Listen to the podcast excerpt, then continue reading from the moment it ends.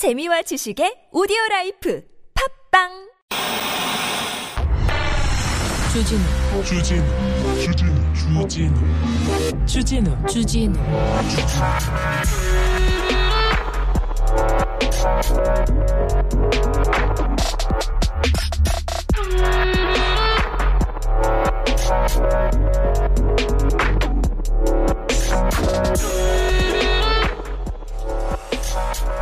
대전에서 약국을 하는 약사가 있습니다. 그런데 이 약사가요 숙취 해소제 하나를 5만 원에 팝니다.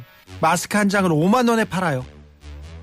어 카드를 주고 그 나중에 좀 이상하니까 이상하니까 환불을 요구하면요 민사 소송을 하라고 합니다. 아니 이게 말이 됩니까? 그래서 언론사에서 취재를 했더니 자기가 예전에 대기업에서 그렇게 당했기 때문에 손님들도 똑같이 하는 거랍니다. 내가 당했다고 남도 당해봐라. 내가 맞았으니까 남도 맞아봐라. 어, 참, 이, 이런데 계속해서 약국을 운영할 수 있고 아무런 제재를 못 합니까? 아유, 진짜 아무튼 내가 당한 걸 똑같이 누구한테 이렇게 당하게 해야 된다. 이게 공정이라고, 이게 상식이라고 주장하는 건 아니죠? 하도 공정과 상식이 조금 아무 데서나 지금 쓰여져서 그런데 이렇게 착각하는 거 아니시죠? 귀신은 뭐하나 이런 사람들 안 잡아가고 자 여기는 순수 음악 방송 아닌 밤중에 주진우입니다.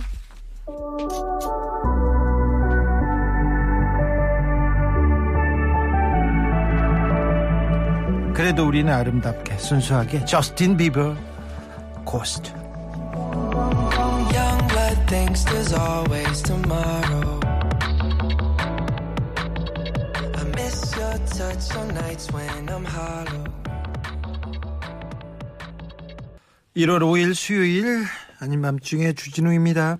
마스크 숙취 해소제가 시가인가 봐요. 보아님이 얘기했는데 어우 음식점 가서 제일 무서운 게 시가. 아우 진짜 어 꼭 그런 거 또 시키고 싶잖아요. 꼭 같이 간 사람은 꼭 그걸 시켜요. 아 네. 아, 밥 먹을 때까지도 막 가슴에 으이구 이게 막 누르고 막 네. 수담님께서 아니 이제는 금액이 얼마냐고 물어보고 결제해야 할 듯해요. 그래야 됩니다. 카드 결제할 때 꼭 쳐다보고 영수증도 체크해야 됩니다. 그런 경우 많이 있습니다. 저는 잘 못해요. 저는 잘 못하는데 해야 됩니다. 6005님께서 놀부심보인가 옹고집인가 마포작두님 그런데요 법적으로 약국에서 가격은 약사가 정해서 파는 거라 제재를 할 수 없다는 게 너무 픕니다 얘기합니다. 이거 사기 아닙니까? 사기인 것 같습니다. 영업 정지는 시켜야 되는 거 아닙니까? 그런데요, 이거 어떻게 되는지 잠시 후에 김소라, 김필성 변호사한테 물어보겠습니다. 오늘은 똑똑해지는 날이죠. 듀브레인, 김소라, 김필성 변호사와 함께하는 법률 공부 시작해 보겠습니다. 잠시 후에 어떤 문제로 얼마나 똑똑해질지 자 한번 보시자고요. 자 수요일 문자는 샵 공교일 짧은 건 50원 긴 건 100원 TBS 앱은 무료입니다. 여기서 기다리고 있습니다. 그러니까 여러분의 사연과 여러분의 고충 여기서 상담해 드릴 수 있습니다. 이메일 주소 있어요. 꿀잼 골뱅이 tbs.서울.kr 인싸 계정했습니다. 아밤 주고요. 유튜브에서 아닌 밤중에 주진우입니다. 검색하시면 실시간으로 김필성 김소라 변호사와 함께 어, 상담하실 수 있다는 거 굉장히 비싼 변호사들인데 우리가 좀 쓸수 있다는 거 그것도 알, 알, 알아주시면 좋겠습니다. 자 선물 소개하고 바로 모실게요.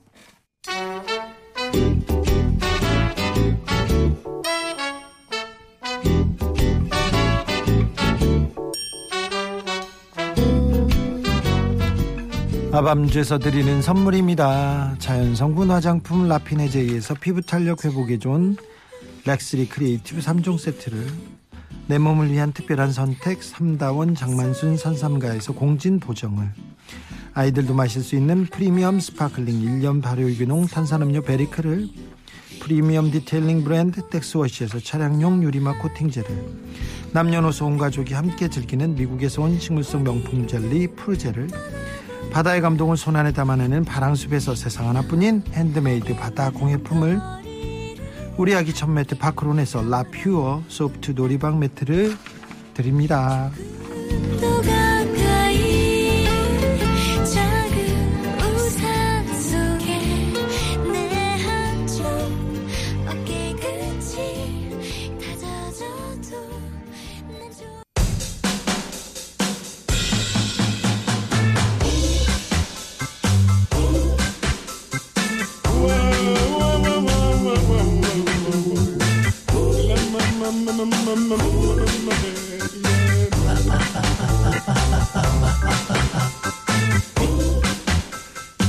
뉴스에서 사건이 이렇게 쏟아지지 않습니까? 그러면 딱 나오면 적어도 아 이거 법률적으로 문제가 있는 거야. 이건 무슨 법에 걸려? 이렇게 아는 척 할 수 있습니다. 전국민 교양 쌓기 프로젝트 나만 없어 교양이 법률편입니다.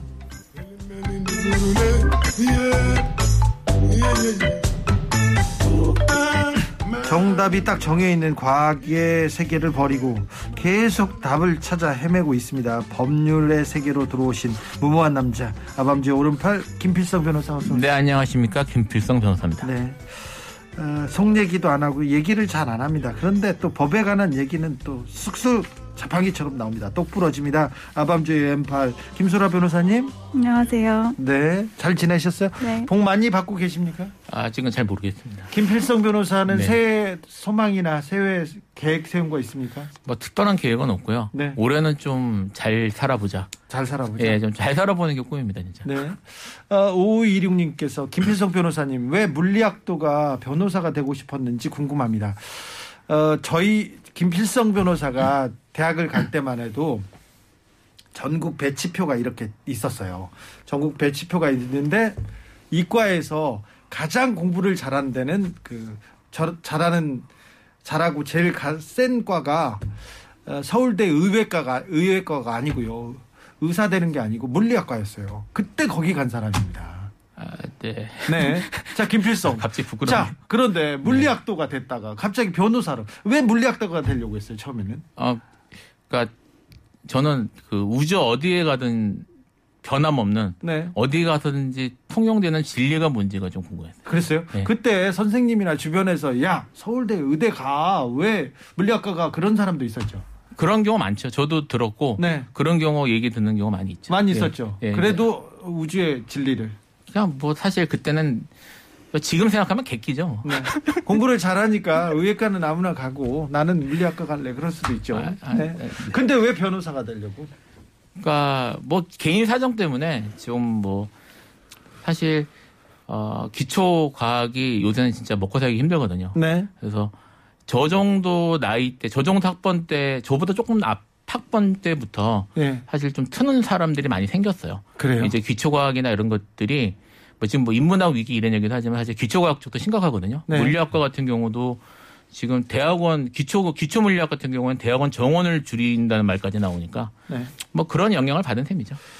임소영님께서 변호사비도 사무실마다 다를까요? 정찰체인가요? 다릅니다. 그리고 변호사마다 다릅니다. 근데 변호사 사무실에 가서 두 분을 두 분을 만나서 상담을 버- 받지 않습니까? 한 시간에 돈을 꽤 줘야 됩니다. 꽤 줘야 됩니다. 이거는 돈을 내야 됩니다. 매주 이렇게 비싼 변호사님들을 대자로 누워서 인사해도 되는 건지는 모르겠지만 안녕하세요. 네, 안녕하시면 됩니다. 네. 아밤주에서 아밤주에서 특 초특급 이렇게 상담 서비스 진행해 드립니다. 김소라 변호사님 오늘 청순한 대학생 같아요. 감사합니다. 리본이 없네. 그게 포인트였는데. 다음 주엔 하고 나오겠습니다. 아, 네. 자, 어, 지난 한 주, 아, 아까 약국에서 마스크 한 장에 5만 원 이렇게 부- 이, 이 사람 어떻게 이 약사 어떻게 해야 됩니까? 약국 얘기는 제가 해도 될까요? 예. 제가 서치를 좀 해왔건데 네. 제 생각에는 약사법에 따라서 과징금, 아, 어, 시정명령과 과태료 부과 대상이 되고 사기죄 당하는지 여부는 지금 수사기관에서 검토하고 있다고 했고 공정거래법 위반 문제도 있을 수 있고요. 그리고 예. 약사회에서 그 윤리위원회 결정에 따라서 경우에 따라서는 약사 면허 취소나 자격정지 처분까지도 가능할 것 같습니다. 아, 이거는 약사의 윤리를 완전히 저버리는 거 아닙니까? 네, 그리고 그 약사회에서 최근에 그 윤리 강령을 개정을 해서 일반적인 부도덕한 행위 전부도 다 징계 그 사유로 포함시키기로 개정을 예전에 했더라고요. 한 이전 2, 3년 정도 전에. 그래서 지금 이 사- 행위와 같이 부도덕한 행위도 얼마든지 자격 정지 처분을 할 수 있는 징계 사유로 삼을 수 있을 것 같아요. 그런데요, 의사협회에서 의사들, 약사협회에서 약사들 이렇게 징계하는 경우 굉장히 드물어요. 어, 네. 네. 약사회에서 징계하지 않더라도 네. 그 약사회에서 그런 부도덕한 행위를 한 것으로 인정을 하기만 한다면 그것을 가지고 보건복지부 장관이 바로 자격정지나 면허 취소 처분으로 나아갈 수 있거든요. 네. 그리고 또 뭐 수사기관에서 공정거래법 위반이나 형법상 사기 혐의로 처벌을 할 수도 있는 거고요. 그렇죠. 보아님께서 약국마다 돌아다니면서 두통약 사- 샀는데요. 가격이 다 달라서 재밌었어요. 법적으로 약값은 이렇게 정하, 정해놓지 않습니까? 아니 저기 정해놓는 것도 있어요. 그러니까 네. 이제 보험 대상이 되는 네. 그런 것들은 의료 수가라는 게 있거든요. 네. 거기에 맞춰서 그 금액이 정해지기 때문에 네. 그렇게 이제 보통 처방받아서 받는 약들 이런 것들은 가격이 정해져 있는데 네. 지금 그게 아니라 일반 의약품인 경우에는 사실 어 금액이나 이런 것들이 딱 정해져서 그렇게 나오지는 않기 때문에 네. 그 가게마다 가게 뭐 또는 또 뭐. 약국마다 다를 수 있는 것이죠. 어, 경찰 분들 적극적으로 좀 법을 좀 집행해야 될 것 같습니다. 안 되면 좀 김소라 변호사님한테 묻고요. 아유 어쩔 수 없어요. 그냥 아유 다음번에 그러지 마세요. 이런 걸로 넘어갈 수 있는 그런 그런 사건이 아닙니다. 약값 비싸게 받는 약국 신고하려면 어떤 증거를 모아야 합니까? 임소영 님께서. 일단 비싸게 받았다는 걸 저기 가장 중요한 거는 그렇게 지불했다는 걸 해야 되는데 네. 이 케이스 같은 경우에는 카드를 받아가서 계산을 했다는 것 같아요. 그렇죠. 네, 그런 경우에는 카드 영수증이나 이런 게 남아 있으니까 그러니까 증거 확보나 이런 것들은 어렵지 않았을 겁니다. 않을 겁니다. 마스크를 사면서 뭐 천 원, 뭐 몇백 원, 뭐 이천 원 이렇게 생각하면서 카드를 줬을 거 아니에요. 근데 오, 5만 원을 긁었어. 근데 이거는 분명히 사기 아닙니까? 그러니까 고지하지 않고 사전에 내가 얼마 긁을 것이다 이것이 얼마입니다라고 고지하지 않고 그냥 자기 마음대로 카드를 가져가서 자기 임의대로 결제를 했다는 거잖아요. 그래서, 예. 그래서 지금 수사기관에서 그 행위가 기망에 해당하는지 사기죄 구성 요건인 기망에 해당하는지를 검토하고 있다고 들었습니다. 아, 그러니까요. 이거는 이건 사기 쪽에 가깝습니다. 자, 오늘 준비해 오신 어, 이야기도 이런 비슷한 얘기죠. 제 아는 분이 일본인이세요. 제일교포고 제일교포고 축구 전문 기자였어요. 저 축구 전문 기자였는데 비행기 타고 공항에 왔는데 몸이 안 좋으니까 감기약을 샀더니 이만큼 저만큼을 주고 몇십만 원을 물린 거예요. 공항에서 약국이 아니 공항 약국은 특별히 이게 저기 우리 얼굴 같은 데기도 하지 않습니까? 가 관문이니까 그래가지고 너무 황당해 하더라고요. 그래가지고 제가 쫓아가 가지고 대판 싸웠죠. 대신 대신 그 뭐지 큰 비난, 큰 욕설을 해주고 왔습니다. 네 그런데 잘 해결해 주지는 못했어요.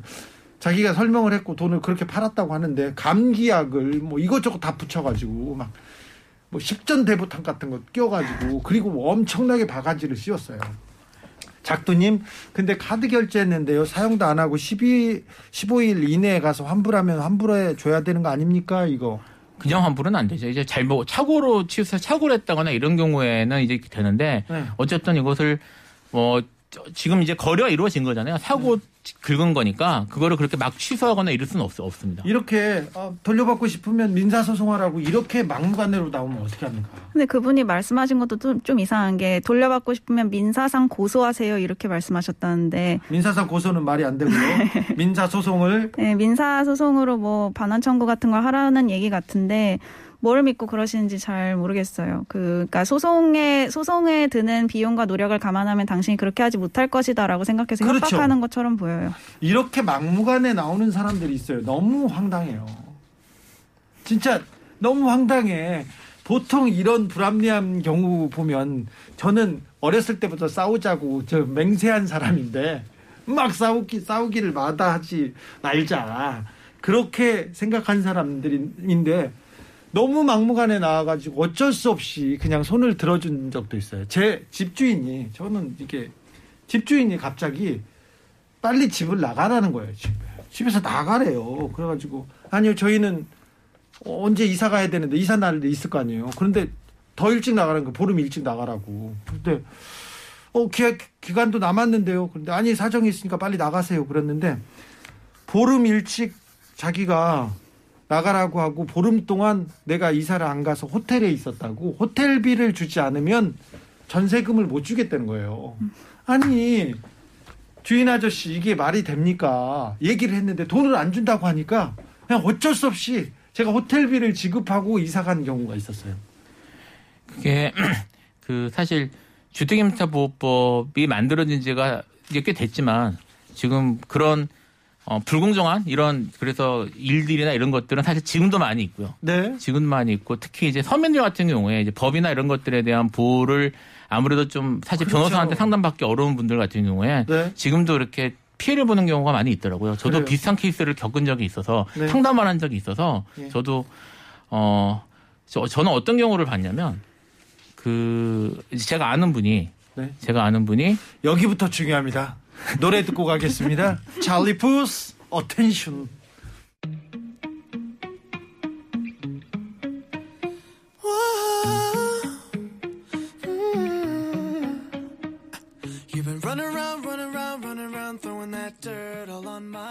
자, 김필성 변호사. 네. 네. 네, 그 이야기를 하도록 하겠습니다. 오래된 얘기야. 제가 연수원 2년 차 때 얘기니까. 그러니까요. 같이 그러면- 갑시다 님께서 예. Attention 바우 나왔습니다. 네.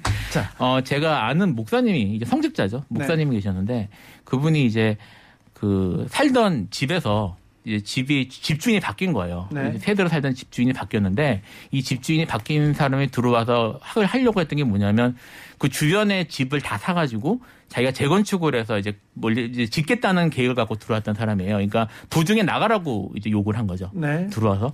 근데 그러니까 이제 뭐 집을 짓고 나가라 그러니까 처음에 좀 얘기하다가 나가는 쪽으로 합의가 됐어요. 네. 합의가 됐는데 이 저기 새로 새로운 집주인이 어 당신이 계약한 사람은 전 집주인이 내가 아니다. 그러니까 나는 사실 당신한테 그 돈을 돌려줄, 그러니까 전세보증금을 돌려줄 의무가 없는데 내가 착한 사람이니까 절반만 돌려줄게, 절반만 받고 나가라라고 통지를 한 거예요. 아니요 전세 보증금은 돌려줘야 될 거 아니에요. 그래서 근데 이분이 이분이 이거를 이제 그, 그 사람은 나이가 많은 이제 노인이었고 네. 그 집주인은 그 동네에 그 저기 부동산 중개인을 대리인으로 통보를 한 거예요. 이러면서 그 중개인이 찾아와서 하는 말이 이 어르신이 되게 너그러운 분이어서 당신한테 절반이라도 주는 거니까 받고 나가라라고 하는데 이게 말도 안 되죠. 말도 안 되는 것 같은데 혹시 그러니까 네가 사법연수원에 있었으니까 전화 저한테 연락을 해서 맞는 말이냐고 물어보더라고요. 그래서 아니 이거 주택임대차 보호법이라는 게 있는데 말도 안 되는 소리다. 그리고 집주인이 바뀌었으면 바뀐 집주인이 돌려줄 의무를 부담하는 거다라고 얘기를 했더니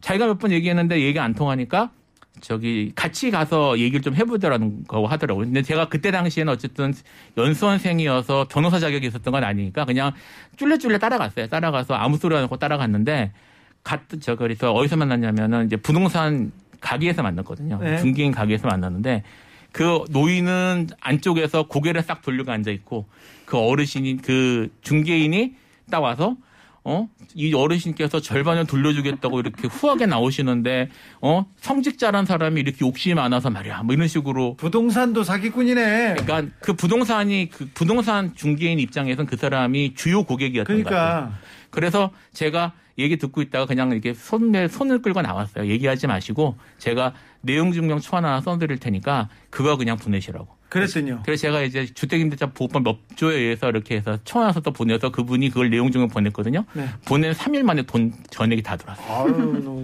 잘했네 김필성. 그러니까- 아유, 똑똑하네. 그러니까 지- 이게 사실은 그 집주인도 그렇고 중개인도 그렇고 그걸 모르지 모르는 게 모르지- 아니에요. 알지요. 왜 하지만 몰라요. 하지만 이 사람이 보니까 평생 그런 식으로 세 저기 임차인들을 등쳐먹고 살았던 사람인 그 거예요. 집주인하고 중개인하고 공모해서 그쵸. 못 돌려주고 나- 우리한테 남는 금액 어, 몇 퍼센트씩 나눠 갖자 이렇게 뭐 했을 그랬을 것 수도. 있고요. 네. 그러니까 이게 법이라는 게 사실 뭐 저희야 이제 법 전문가니까 네. 이게 당연히 그런 것처럼 하지만 사실 많은 경우에 사람들에게 아 정말 법이 멀리 있는 거구나. 네. 그래서 그분도 아까 말씀드린 그 목사님도 내가 그렇게 알고 있지는 않은데 그쪽이 중개인이 저법 전문가인 것처럼 얘기하니까 걱정이 돼서 저한테 물어봤어요. 중개인 이 경찰에 고발해가지고 중개인을 처벌하게 해야 됩니다. 탐험가님께서 올 김필성 변호사 번호, 변호사법 위반 얘기합니다. 네, 요런 거 걸릴 수도 있어요. 요런 거. 아, 자 그런데 어, 살면서 굉장히 억울한 경우는 많습니다.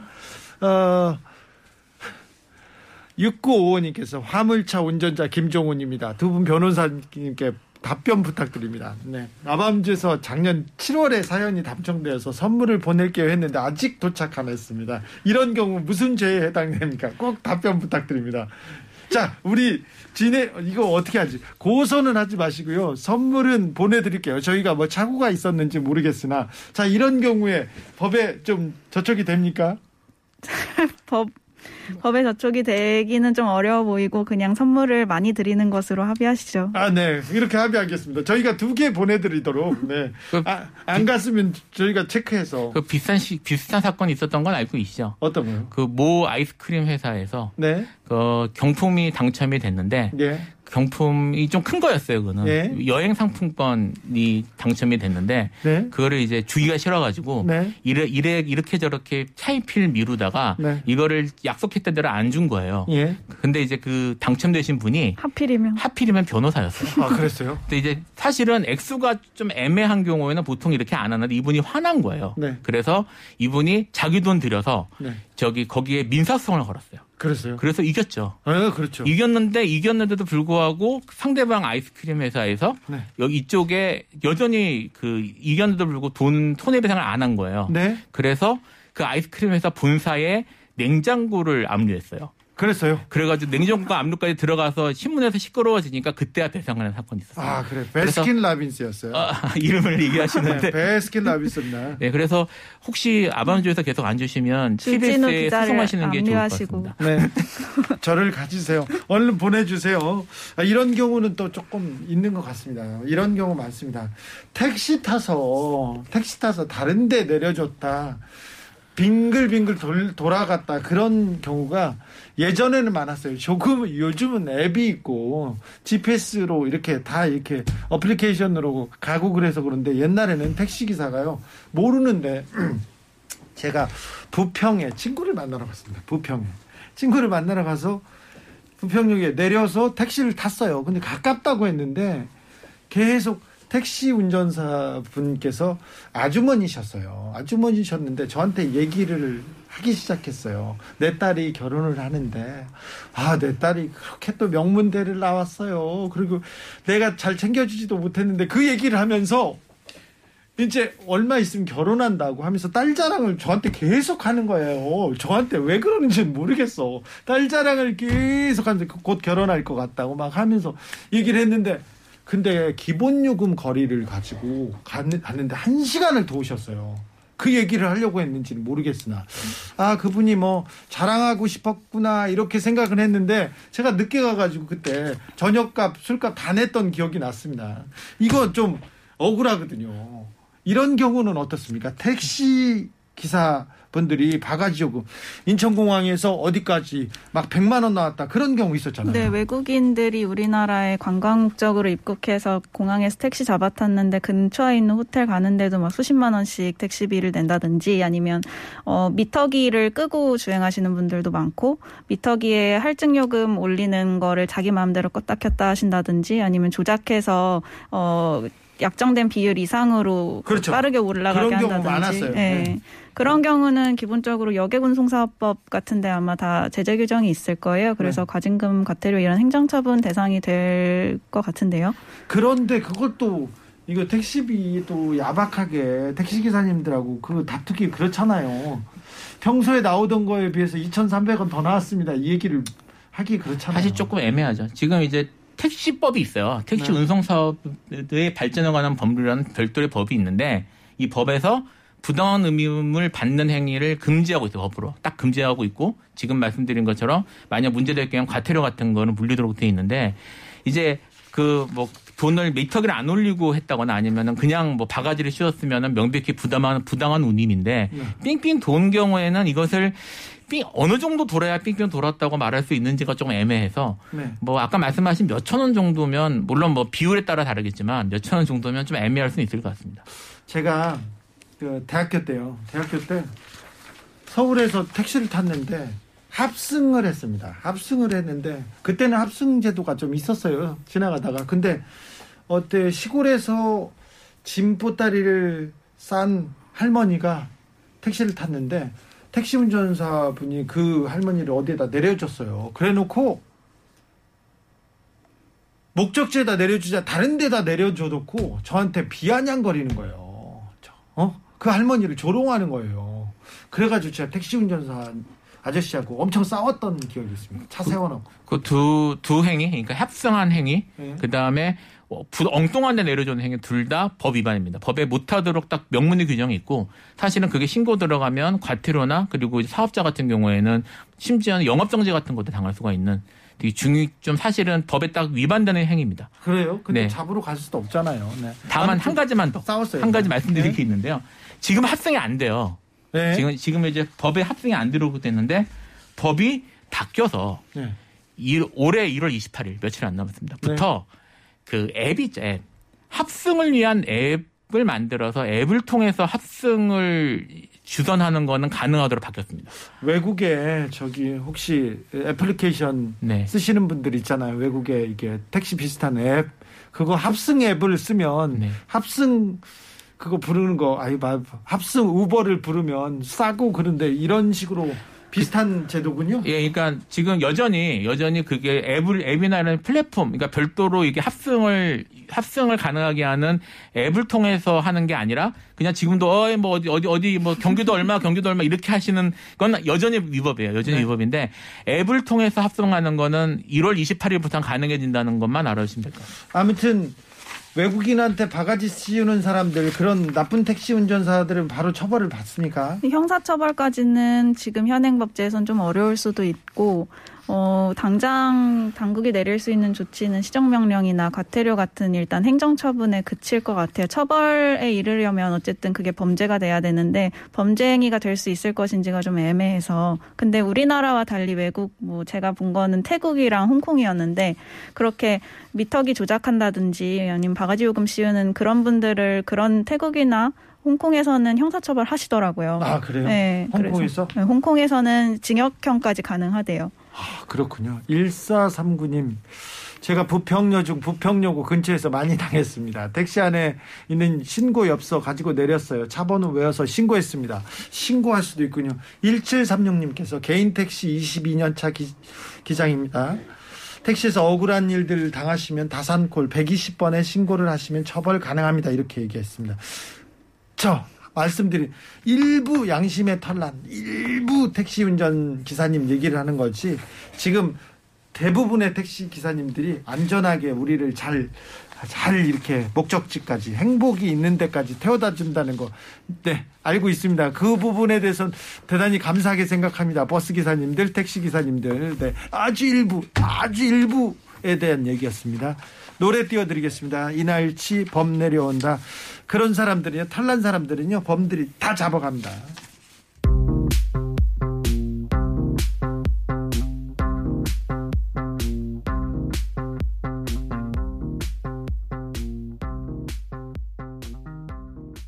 각종 바가지 요금에 대해서 신년 덕부도부터 얘기하고 있습니다. 이번 바가지는 어디에서 삽니까? 아 이제 유명 아무래도 아무래도 바가지 요금의 대명사라면 계곡 바가지. 계곡 바가지가 크죠. 옛날에 네. 해수욕장 바가지라고 있었습니다. 예전에 지금은 안 그렇겠지만 옛날에는 해수욕장에 백사장에 파라솔을 꽂아놓지 않습니까?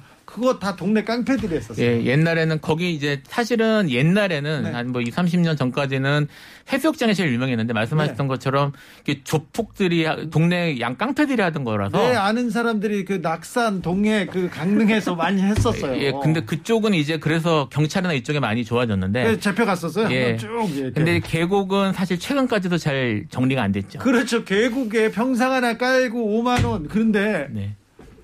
아니 그 계곡에 발을 담그려면 그 5만 원을 내야 되니까. 그렇죠. 제- 제일 목 좋은데 찾아가 앉아서 돈 받고 그다음에 백숙 하나 팔면서 뭐, 뭐, 뭐 5만 원, 10만 원씩 받고 봉이 김선달이죠. 네, 그렇게 그렇게 돈 버는 분들이 많았죠. 최근엔 좀 이제 뭐 단속이 심해져서 줄어들긴 했는데 네. 사실은 구조적으로 어 사실 단속이 좀 힘든 구조였더라고요. 제가 관련 사건을 꽤 오래 좀 되긴 했었지만 해본 적이 있었는데 그래요? 예, 해본 적이 있었습니다. 구조적으로 어렵다니요? 구조적으로 어려운 이유가 이게 이제 그분들 입장에서는 이게 어 지금 처벌이 강화됐습니다. 처벌이 강화됐는데 그 전에도 이거는 형사처벌 대상이었어요. 네. 대상이었는데 뭐 이제 오면은 그 단속에 나오면 이제 과태료나 또는 벌금 한 천만 원 정도를 내고요. 네. 내고 그 다음에 거기를 다 때려 붓습니다. 네. 이제 철거를 해야 되니까 때려 이제 대집행을 하는 거죠. 근데 그거를 대집행을 해서 때려 부수면 그 손해를 감수하고 물러난 다음에 다시 거기를 지어서 장사하는 게 돈이 더 되는 거예요. 아 그래요? 예.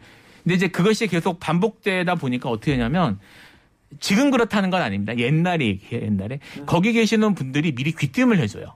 그렇죠. 예, 이제 사실 사실 이게 아름아름으로 짬짬이가 그렇죠. 생기는 거예요. 네. 예, 그래서 하면은 이제 언제 단속 뜬다 그러면 때려 부수면 손해 볼 만한 거 미리 피해 놓고 그리고 또 하다가 저쪽에 자, 기하고 경쟁하는 때가 되면 거기를 신, 자기가 신고해서 또 때려 부수기도 하고 네. 이러면서 사실은 그러니까 그쪽 입장 그 장사하시는 분들 입장에서는 이렇게 주기적으로 철거되고 벌금 맞는 게 더 이익인 거예요. 남는 장사가 되니까. 어 그렇죠. 예, 그래서 근본적으로 막는 게 사실은 안 됐었어요. 네. 그래서 제가 이거를 이렇게 그쪽으로 돈 그렇게 계속 철거 당하면서 돈 버신 분 사건을 하면서 얘기 좀 들었었는데 돈을 워낙 많이 버니까. 예, 뭐 벌어서 결국은 그분은 이제 번듯한 대로 나와서 흑염소 집을 여셨어요. 흑염소집. 예, 흑염소로 계속 하시다가 네. 근데 그게 어 그래서 결국은 이제 끊어낼 수 없는 문제가 뭐였냐면 말씀드렸던 것처럼 그 지역을 특히 이제 뭐 공원이나 아니면 자연공원이나 아니면 뭐 국립공원 이런 데들 이제 관리하시는 분들과의 짬짬이 관계 때문에 문제여서 네. 사실 그거를 이제 어, 일단 처벌은 저기 작년 2020 2020년부터 처벌은 더 강해졌 강해졌고요. 그리고 지금은 이제 뭐 A 공원 지역을 B 공원 지역의 공무원이 와서 단속을 한다든지 뭐 이런 식으로 지금 점점 좀 더 근절하는 그런 쪽으로 가고 있다고 합니다. 네. 저 사회부 기자 처음 시작했는데 했는데 어, 뭘 할까 뭘 할까 경찰들한테 뭐 재밌는 거 있어? 했더니 유흥업소 단속을 가자고 해요. 그런데 유흥업소 단속을 하는데 안타깝게도 부끄럽게도 전 세계에서 가장 성을 쉽게 살 수 있는 데가 서울이지 않습니까? 특별히 강남. 옛날 안마실수 있고 룸사롱 있고 무슨 접객업소 있고 뭐 그런 게 너무 많았잖아요. 그래서 단속을 하고 가는 가는데 작은 업소 다 이발소 이런 데는 경찰들이 가잖아요. 그러면은 주인들이 숨고 도망가고 막 그래요. 그런데 큰 안마실수소 그리고 호텔 호텔에서 안마 성을 파는 그런 데는 있잖아요. 그런 데는 얼마나 이 경찰하고 이렇게 철벽 공조가 돼 있는지 엘리베이터 탈 때까지 영업을 해요. 분명히 영업을 했는데 엘리베이터 타고 올라가잖아요. 그러면 손님들이 옆에 빠져 있어요. 너무 놀랐어. 너무 놀라서 분명히 불이 켜져 있는 걸 보고 엘리베이터를 탔어. 그런데 내리면 사람들이 없어요. 두 번, 세 번 해서. 그래가지고 제가 약이 올라가지고 친구들을, 친구들을 거기다 보내놨어요. 보내놔가지고 너 거기에서 누워있어라, 일단. 누워있어라. 그래가지고 적발했었어요. 세 번째. 검찰 저희 경찰과 아니면 공무원과의 이 유착 관계 너무 심했습니다. 어 이중관님께서 제가요 해수욕장에서요 그거 했었는데요 반성합니다. 아이고 이렇게 과거를 반성하는 분은 훌륭하신 거예요. 정상 참작이 될 거예요. 네. 그리고 공소시효가 지났겠죠. 아, 뭐 지났 이미 지났다고 봐야죠. 네, 그래도- 제가 알기로는 해수욕장은 형사처벌 대상은 아니고 행정처분만 대상이고 그래요? 그 계곡 같은 곳이 아, 예, 소하천법이 적용돼서 거기만 형사처벌 대상이라고 하더라고요. 그래요? 그러니까 두 개가 좀 달라서 저도 이상하다고 생각했어요. 어, 그런데 해수욕장에다 파라솔 하나 딱 꽂아놓고 의자 하나 깔아놓고 얼마 이건 좀 너무하잖아요. 너무하죠. 그렇죠. 근데 에, 그 파라솔도 없이 옆에서 그, 그, 그, 네. 돈 뺏는 사람들도 많았습니다. 예전에 한선지님이 아, 저도 계곡 평상에서 닭백숙을 어쩔 수 없이 먹었습니다. 그 성무님 저기요 라떼는요 고등학교 때 수학여행 가면 학생들한테 단체로 물건 사게 하는 바가지도 있었어요. 어 그래요? 그런 그런 바가지가 있었을 때가 있었군요. 그럴까요? 아무튼 계곡 바가지 처벌은 지금은 잘 되고 처벌되죠. 지금은 2년 하천법서 이하에, 처벌이 예. 됩니다. 네. 하천은 처벌이 돼. 근데 뭐 아주 아주 중하게 처벌되는 건 아닌데요. 네. 징역형이 나올 수도 있어요. 지금. 네. 남양주 시장 그리고 또 경기도지사가 엄청나게 열심히 해가지고 지금은 계곡 거의 처벌되고요. 어디 가서 평상 깔고 돈 받다가요 큰일 납니다. 큰일 나요. 지금까지는 어떻게 아유 안 됩니다. 잡혀갑니다. 자 노래 띄워드립니다. 다프펑크 갤럭키 지금까지 운 좋게 잘 해먹었지 이제는 안 됩니다.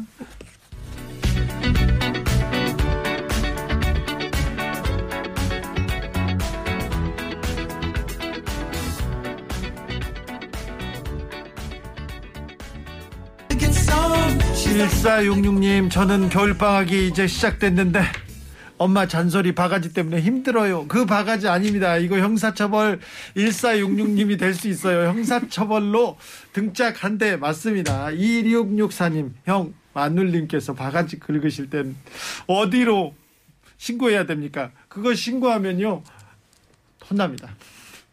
그냥 그- 뭐 받아들이셔야죠. 그렇죠. 네. 바가지 긁으면 네 자- 잘못했습니다.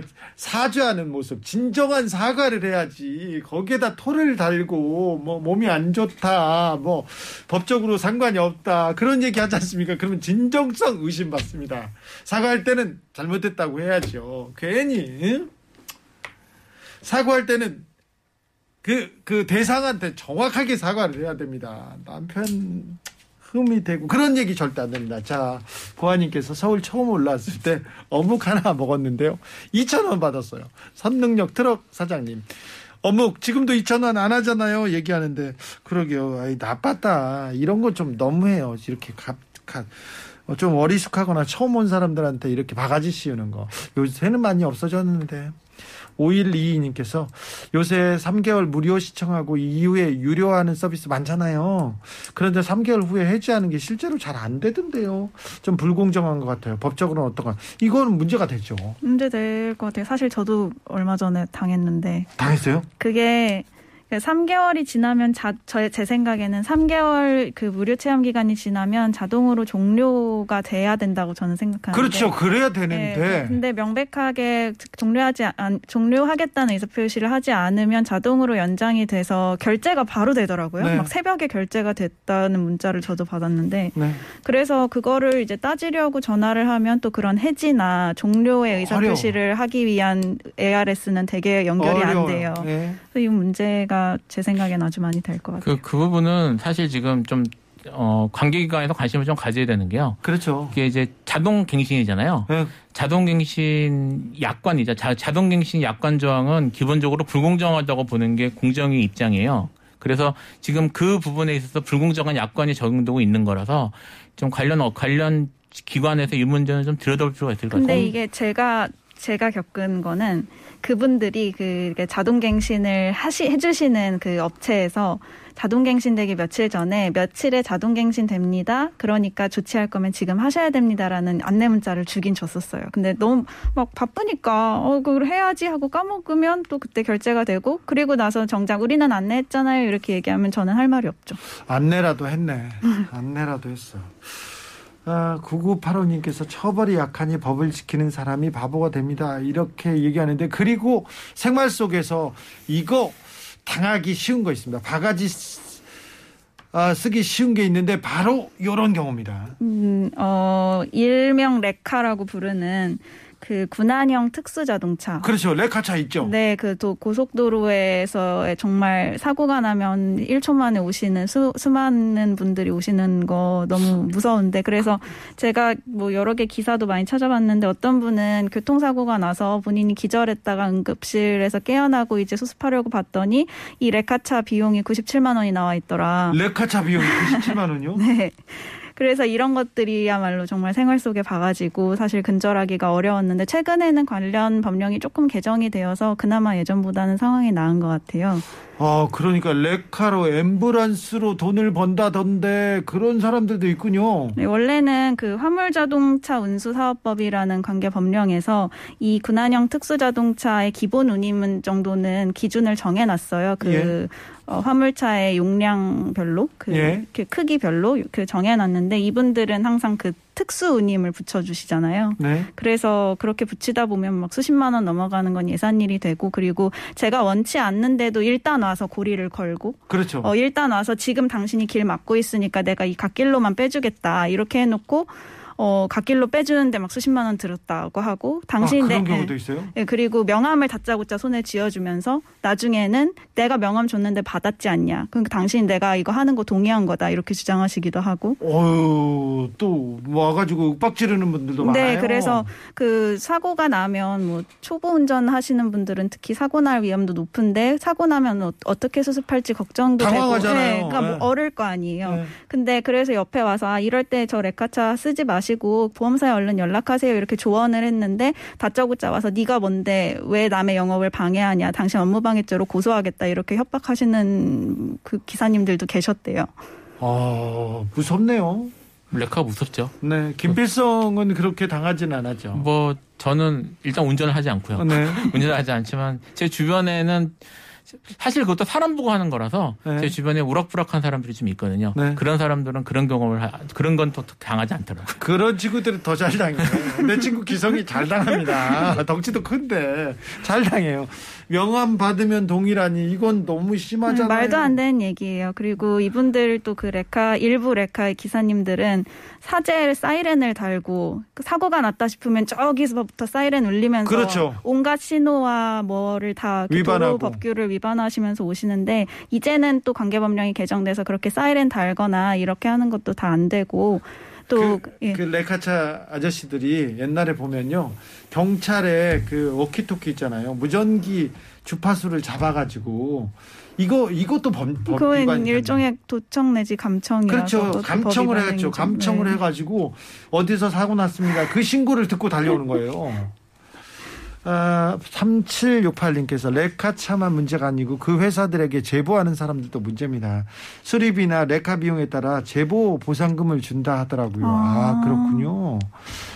아, 5405님께서 곳곳에 눈 뜨고 코 베이는 경우 참 나네요. 많네요. 엄청납니다. 0773님께서 오늘의 교훈 세상에는 공짜는 없다. 그렇기도 한데 오늘 이야기 도움이 많이 됩니다. 네. 눈 뜨고 코 베우는 바, 바가지 쓰지 않는 법 얘기 들었습니다. 이, 이 바가지 쓰지 않는 법에 대해서는 한 번더 얘기해야 될 것 같습니다. 단 어, 부인의 바가지는 네. 어쩔 수 없습니다. 이거는 뭐 예, 어쩔 수 없죠. 그 바가지라고 생각하는 것부터 잘못된 거예요. 그거 잘못됐네. 그거 그거 크게 잘못됐네. 네. 크게 잘못된 걸 벌하시고요. 네. 엄마가 하는 얘기를 바가지라고 얘기하는 어 저기 학생은 등짝입니다. 네. 아, 생활 속에 관련법 알려주는 아바타가 필요해요. 아, 관련 앱이 필요할 것 같은데 그러니까 아밤주에 수요일 날 오시면 됩니다. 그러면 김필성 김소라 변호사가 이렇게 친절하게 고급진 상담해드립니다. 오늘도 감사했습니다. 감사합니다.